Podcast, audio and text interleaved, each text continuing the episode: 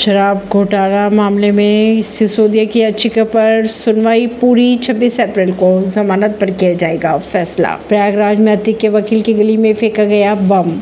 MCD mayor चुनाव में BJP की तरफ़ से शिखर राय ने भरा नामांकन। बिहार में महिला इंस्पेक्टर पर हमले, का एनसीडब्ल्यू ने लिया संज्ञान डीजीपी को भेजा नोटिस। दिल्ली के पटियाला हाउस कोर्ट ने लॉरेंस बिश्नोई को सात दिन के एनआईए रिमांड पर भेजा। श्रीनगर जाने वाली स्पाइस जेट की फ़्लाइट को वापस लौटना पड़ा। दिल्ली सभी यात्री हैं सुरक्षित।